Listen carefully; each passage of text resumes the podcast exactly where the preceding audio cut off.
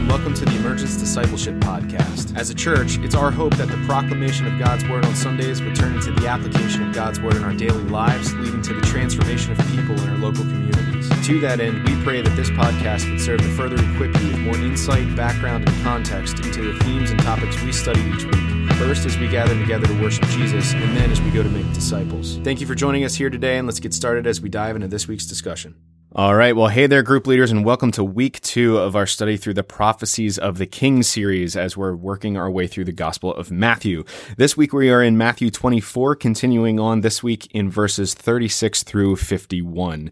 The key point from this text this week is ultimately that Christians should be ready and prepared for the arrival of Christ. So last week, if you were with us, Doug and I sat down and talked through a little bit of some eschatology as we look at, at chapter 24 and many of the verses that are in here, uh, Jesus is beginning all of these prophecies. He's telling the disciples and he's telling everyone listening what is to come. And last week we learned that many of the prophecies in Matthew 24 had to do with the actual temple uh, of that day that was to be destroyed. And so Jesus prophesied those things. And he also talks about his parousia or his second coming when he is coming back, uh, specifically in answer to what the disciples were asking him. So this week we continue on a little bit more and the big theme from the sermon this week, as Pastor Ryan led it, led us through, is it's way less important for us to be focusing on how and when these things are going to be happening, so much as it is to be ready for them when they do come. And so Jesus is going to uh, just break through uh, our expectation and really set the precedent of how His people should really walk and do ministry, uh, anticipating His coming arrival. So that's our big topic for this week. Uh, why don't we dive into this discussion guide as per usual, we have a getting started section here uh, with the video from Pastor Ryan, a quick icebreaker, and then just an opening question if you like to use it uh, to see kind of what stood out to some folks. Then the rest of the discussion is broken into three parts. So the first one is talking about what it actually means to be ready for the Son of Man, that is Jesus, of course. Number two, talking about if readiness is being faithful and wise, being a faithful and wise servant, then what does that mean? How do we actually do that? How do we do that well? And how do we live in anticipation for Christ? And then lastly, talking about how we should long for Jesus as his people. So those are our three uh, just discussion topics for the night. And I'm going to work us through here uh, in some of the questions that we came up with for this week. Unfortunately, this week I'm alone. Uh, Pastor Doug, our pastor of theology, had to run home today uh, to pick up his kids. Uh, which is a bad thing. Doug's got a lot of phenomenal uh, content to add, and there's a couple things that Doug and I sat down to talk through that we would really like to get through. So we're uh, hopefully going to be recording another deep dive this week, maybe talking a little bit about kenosis, if you know what that means. So look forward to that. We're expecting to record that sometime this week and have it ready for you. Uh, if not by Sunday, then early next week. All right, so let's dive into this. In our first section here, we're going to be talking about the readiness for the Son of Man. And so we're going to read through Matthew 24, verses 36 through 44. Now, in this passage, Ryan really highlighted it this week, talking about how it's really far more important to be focused on being ready for Jesus than it is to be concerned about signs and the how and the when of when he's going to be coming. So a couple questions here. Number one, what do you think it means to actually be ready for Jesus? Now, this is coming directly from Matthew 24, verse 44, uh, in which he says, Therefore, you must also be ready, for the Son of Man is coming at an hour that you do not expect.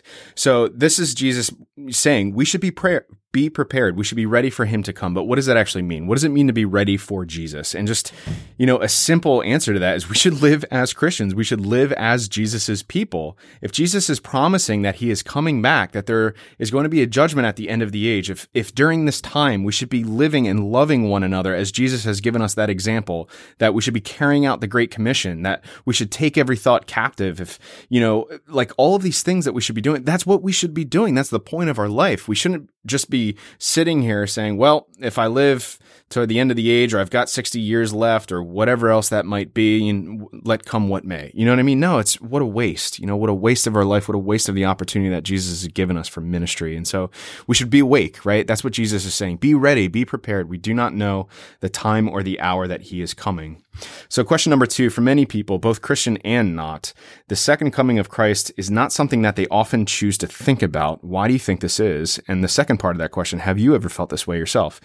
I would just say, you know, my answer to this question might be that we don't like thinking about things that make us uncomfortable, especially not in this age. And in kind of the culture that we live in, you know, we, we try to avoid the things that make us uncomfortable or make us feel icky. And so the thought of, of God judging our sin or the thought of Jesus coming back and the world changing as we know it is, is not you know, for the non Christian especially, is not something comfortable to think about. I, I, don't really want to think about that. And so a lot of times we hear uh, excuses like, well, I'll think about that later. Or, or maybe if I'm getting closer to my deathbed, I'll start thinking, which, you know, we see proofs of this all throughout history. You know, as, as tragedies happen or as, you know, when people get on planes or if something devastating happens in their lives or if there's a diagnosis of some kind, all of a sudden, you know, people are way more willing to start praying. They're way more willing to start talking to God. And, you know, why is it that it's only in those situations that we're willing to go to God? Why not in these times um, of of peace, of prosperity, uh, if if indeed they are those times. But why not now? Why not every moment? Why would we not live uh, for Jesus and think about these things ahead of time? And so I, I would say, just as culturally and socially, you know, it's not something that we really want to think about.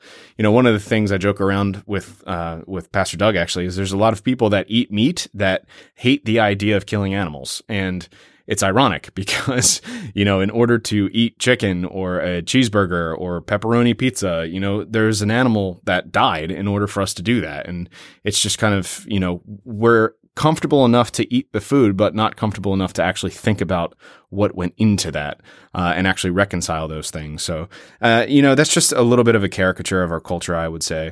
And then number two, have you ever felt this way yourself? I have. I, I, know I have. You know, as I sit here as a pastor at Emergence Church, I know that many times in, in my life, um, especially before I was a Christian, I didn't really want to think about what would happen at the end of my life. And especially as a young Christian, I didn't want to think about what would happen if I died.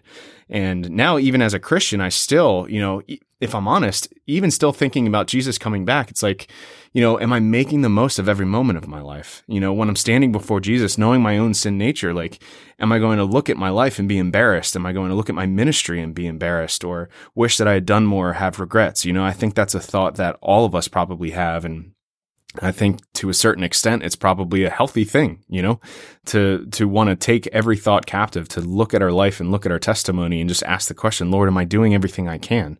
And if I'm not, Lord, would you give me, uh, would you give me the courage to step forward? Would you show me where you would have me go? Um, if your group's willing to be honest with that question. Last one for this section, number three. How would you personally respond to somebody who thinks that there is always tomorrow?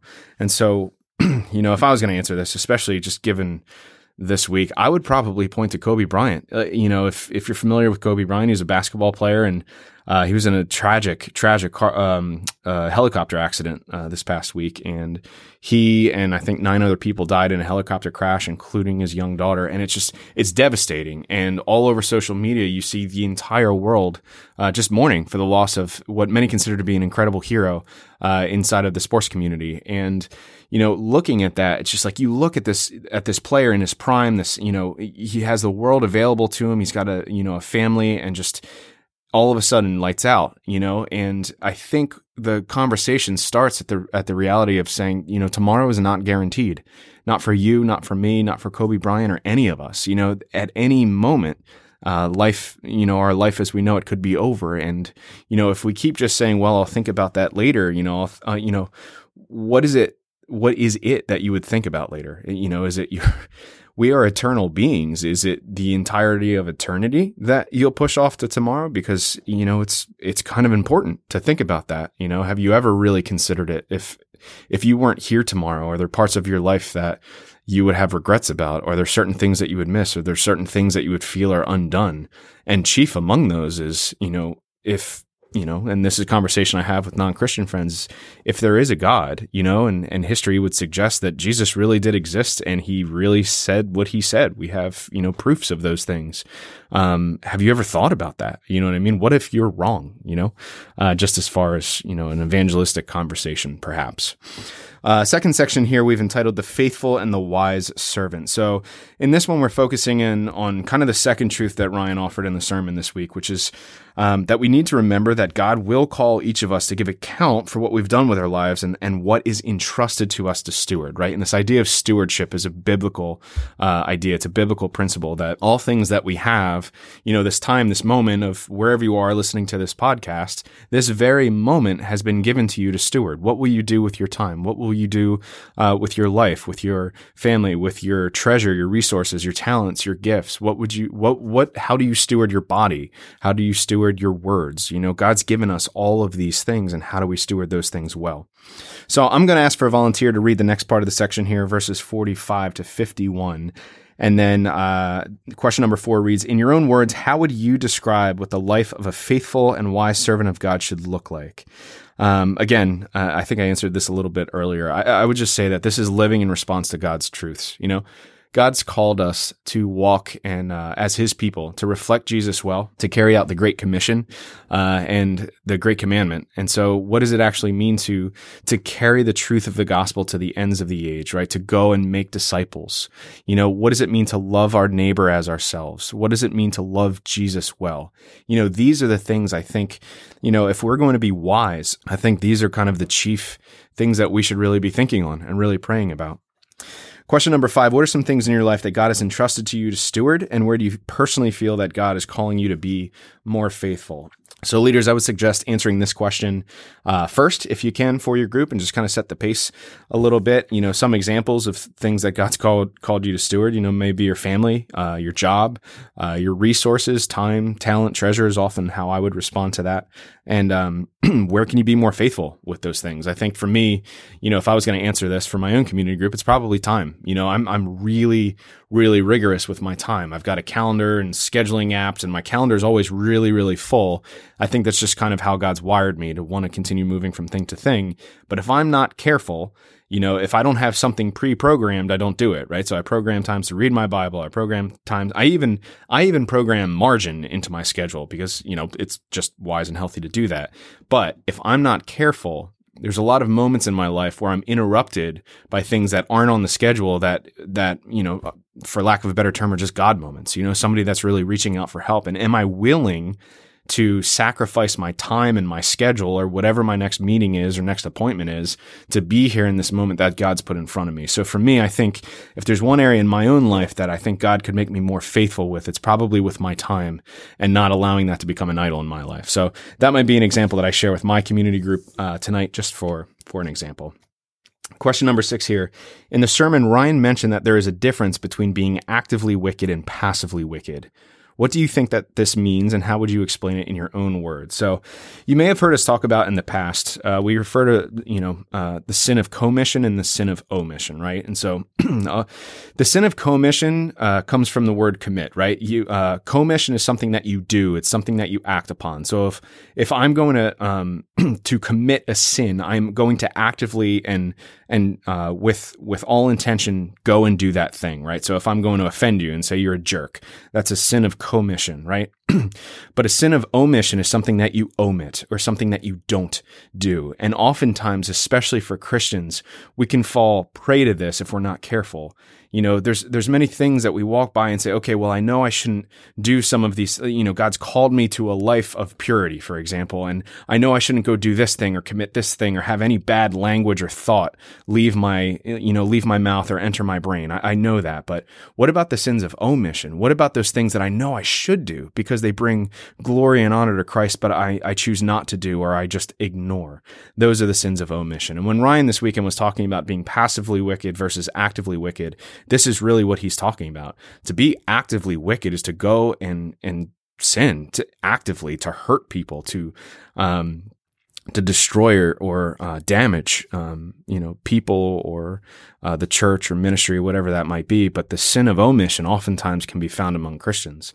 For those that are crying out for help, or those that um, refuse to serve or just don't want to think about it or their schedule's too busy for the things of Christ or don't read their Bible because they don't have time for it in the morning. You know, those would be some examples of a sin of omission. Um, so that's kind of what Ryan was talking about in that section here. Now, this last section, longing for Jesus, talking a little bit about what does it actually mean to long for Christ, you know?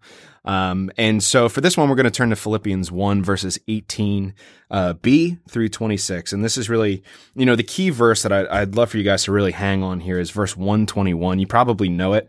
It's a, you know, coffee cup, uh, verse, you know, so to speak. Oftentimes it says, for me to live is Christ and to die is gain, right? Philippians 121.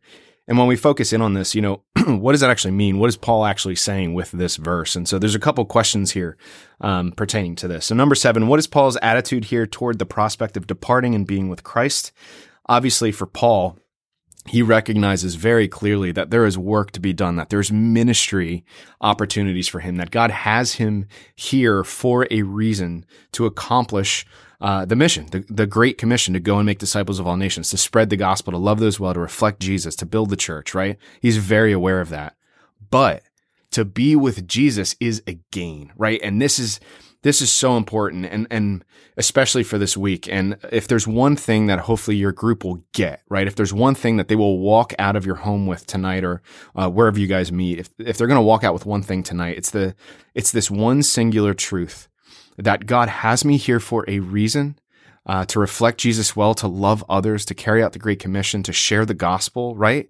And despite all of the blessings that may be in my life, if I truly love Jesus, if I truly see him as Lord, as Savior, as King, as my God, then to be with him is far greater than anything else that this earth or this life could possibly offer, right? That's what Paul's saying here. To live is Christ, right? To live my, my life is Jesus. It's all about Jesus, to worship him, to love him, to carry out the Great Commission as he calls us forward. But to die is gain because I get to be with him, right? Number eight, considering what Paul is saying in the passage, what do you think would be a healthy balance for a Christian regarding Jesus' second coming, right? So, simple question, maybe not always the easiest to answer, but if we're here you know, what's the healthy balance for like looking forward to the second coming of Christ without being like weird and charts and weird things all over the, the walls? But what's an unhealthy attitude on the other side too, right? Like, well, uh, you know, am I secretly afraid that Jesus is coming back because I'm comfortable with my home, my house, my marriage, my kids, my job, my things, my stuff? You know what I mean? There's a balance in there somewhere. And I think that the it starts by being careful of idols. You know what I mean? Just taking a look at our lives and, and asking a question of, you know, is Jesus sitting on the throne of my heart? Is he sitting on the throne of my life? Or, you know, am I am I giving my time and my talents and treasure to something else? You know, and oftentimes, you know, we talk about a lot here at Emergence. Our bank account can really show you what it is that you love. You know, where are your resources going to? Where do you spend the most amount of your time? If God's gifted you with certain gifts of of leadership, of talking to people, of counseling, of working with your hands, or whatever else, do you use those for His kingdom, or do you use those only for your own gain? You know, is a is a question that I would encourage you to ask yourselves. Um, and to the end, you know, we should look forward to Jesus' coming, but uh, we shouldn't look forward to it so much that we absolutely ignore the time we have in this moment. So, a little bit of a um, uh, of continuing through from the past themes. Question number nine: What does a person's attitude about Jesus' second coming communicate about his or her faith and relationship with Jesus? So, I would say that the way in which we look forward to Jesus and his second coming, probably says a lot about our relationship with him right now. So, for example, if I don't really want to think about it, right? If that's, if I don't want to think about Jesus' second coming and that's uncomfortable to me, then I probably don't really want to think about Jesus right now either. And I probably don't have much of a relationship with him when it comes to reading my Bible and praying and being in ministry. That there's probably not a lot of fruit in my life, despite the fact that I might be going to church or, or, um, you know, giving or tithing or, or whatever else. You know, if, if I'm really don't care to think about what's coming around the corner as Jesus promises, then what else am I willing to not think about from what Jesus calls in my life? Um, if, for example, I'm fearing it, if I'm fearing Jesus' second coming and I'm worried, then what is it about my life that I'm actually worried about? What, you know, is there sin in my life that is sitting somewhere? You know, is there somebody that I can go to, uh, that, you know, something has been left unsaid or someone in my life that God's really putting on my heart to go and share the truth with, or to go and love well, or maybe to forgive or come back to reconciliation with, you know, it'll communicate a lot. And if I don't want to talk about that, if I don't want to look at that, if I don't want to embrace that reality, then it's showing a lot about my relationship with Jesus because it means that I don't really want to follow what Jesus is calling me to do in my life. I, I don't want to have to think about forgiving someone who's hurt me for example, or I don't want to have to think about going to serve when, you know, my time is valuable to me, or I don't want to think about um, that person that really hurt me in such a way and forgiving them. You know, all of these things. Jesus calls us here, you know, in order to walk and glorify Jesus, in order to walk and glorify Him, to display Him well to the world, then it, He calls us to forgive. He calls us to love. He calls us to lay our life down. Um, to love our enemy, you know, and in all of these things, they, they, can be difficult. And all I'm saying is that when we look at the end of the age, you know, in Jesus' second coming, his parousia, when he comes back, you know, if I'm worried about that, if I'm nervous about that, if I'm anxiety, if I have anxiety thinking about it, or maybe if I just don't want to think about it or, or, you know, ignore it, then what does that say about my relationship with Jesus right now? You know, because it, it means that I probably don't have a close one with him. Whereas the opposite, right? If I love Jesus and and the fact that his return I know and trust will be the most joyous occasion I can possibly have. And I look forward to that moment then there should be a zeal in my life. There should be joy in my life. I should look forward to being with Jesus, to reading my Bible, to spending time with his people, to worshiping him and giving to the kingdom because this is the time that I have right now. And one day Jesus will be back and that time will be gone, right? Uh, just, you know, that's how I would kind of, uh, kind of look at that uh, and that question. Question number 10. The Bible calls all Christians to look forward to and prepare for Jesus' coming, and yet there are many people today who consider themselves a Christian but do not really hope for Jesus' second coming. Uh, why do you think this is? Um, this is an interesting question. I think Doug asked this one. Um, but I would probably say comfort, you know, comfort, fear, embarrassment. I, I think I answered a, a, lot of this in that last question. Uh, so I won't elaborate too much. But, you know, for Christians especially, if they're if they don't like to think, uh, maybe not think on, but rather they're not actually hoping for Jesus' second coming, then it, it, probably means that there's some kind of idol in their life, uh, some kind of idol in our lives. You know, if there's something that makes us uncomfortable about the idea of Jesus coming back, then then what is that and why?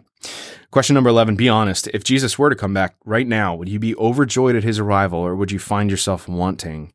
And what does that tell you about your relationship with him? So, kind of a, a reiteration of nine with a point of application a little bit. If you're willing to be honest, you know, what are those things in your own life that maybe uh, God's calling you to be more faithful in? And, and the last question here, number 12 What is one thing that needs to change about your life to make you more prepared or more ready for Jesus? Awesome question. Maybe you guys split into, you know, smaller prayer groups of two or three but I would encourage you to ask this question and encourage one another uh, to kind of pray and, and sit down and say, okay, God, what you know, what does it mean for me to actually be more prepared for your arrival today, tomorrow, whatever that might be, it right now, before I even hit the end button on this podcast, you know?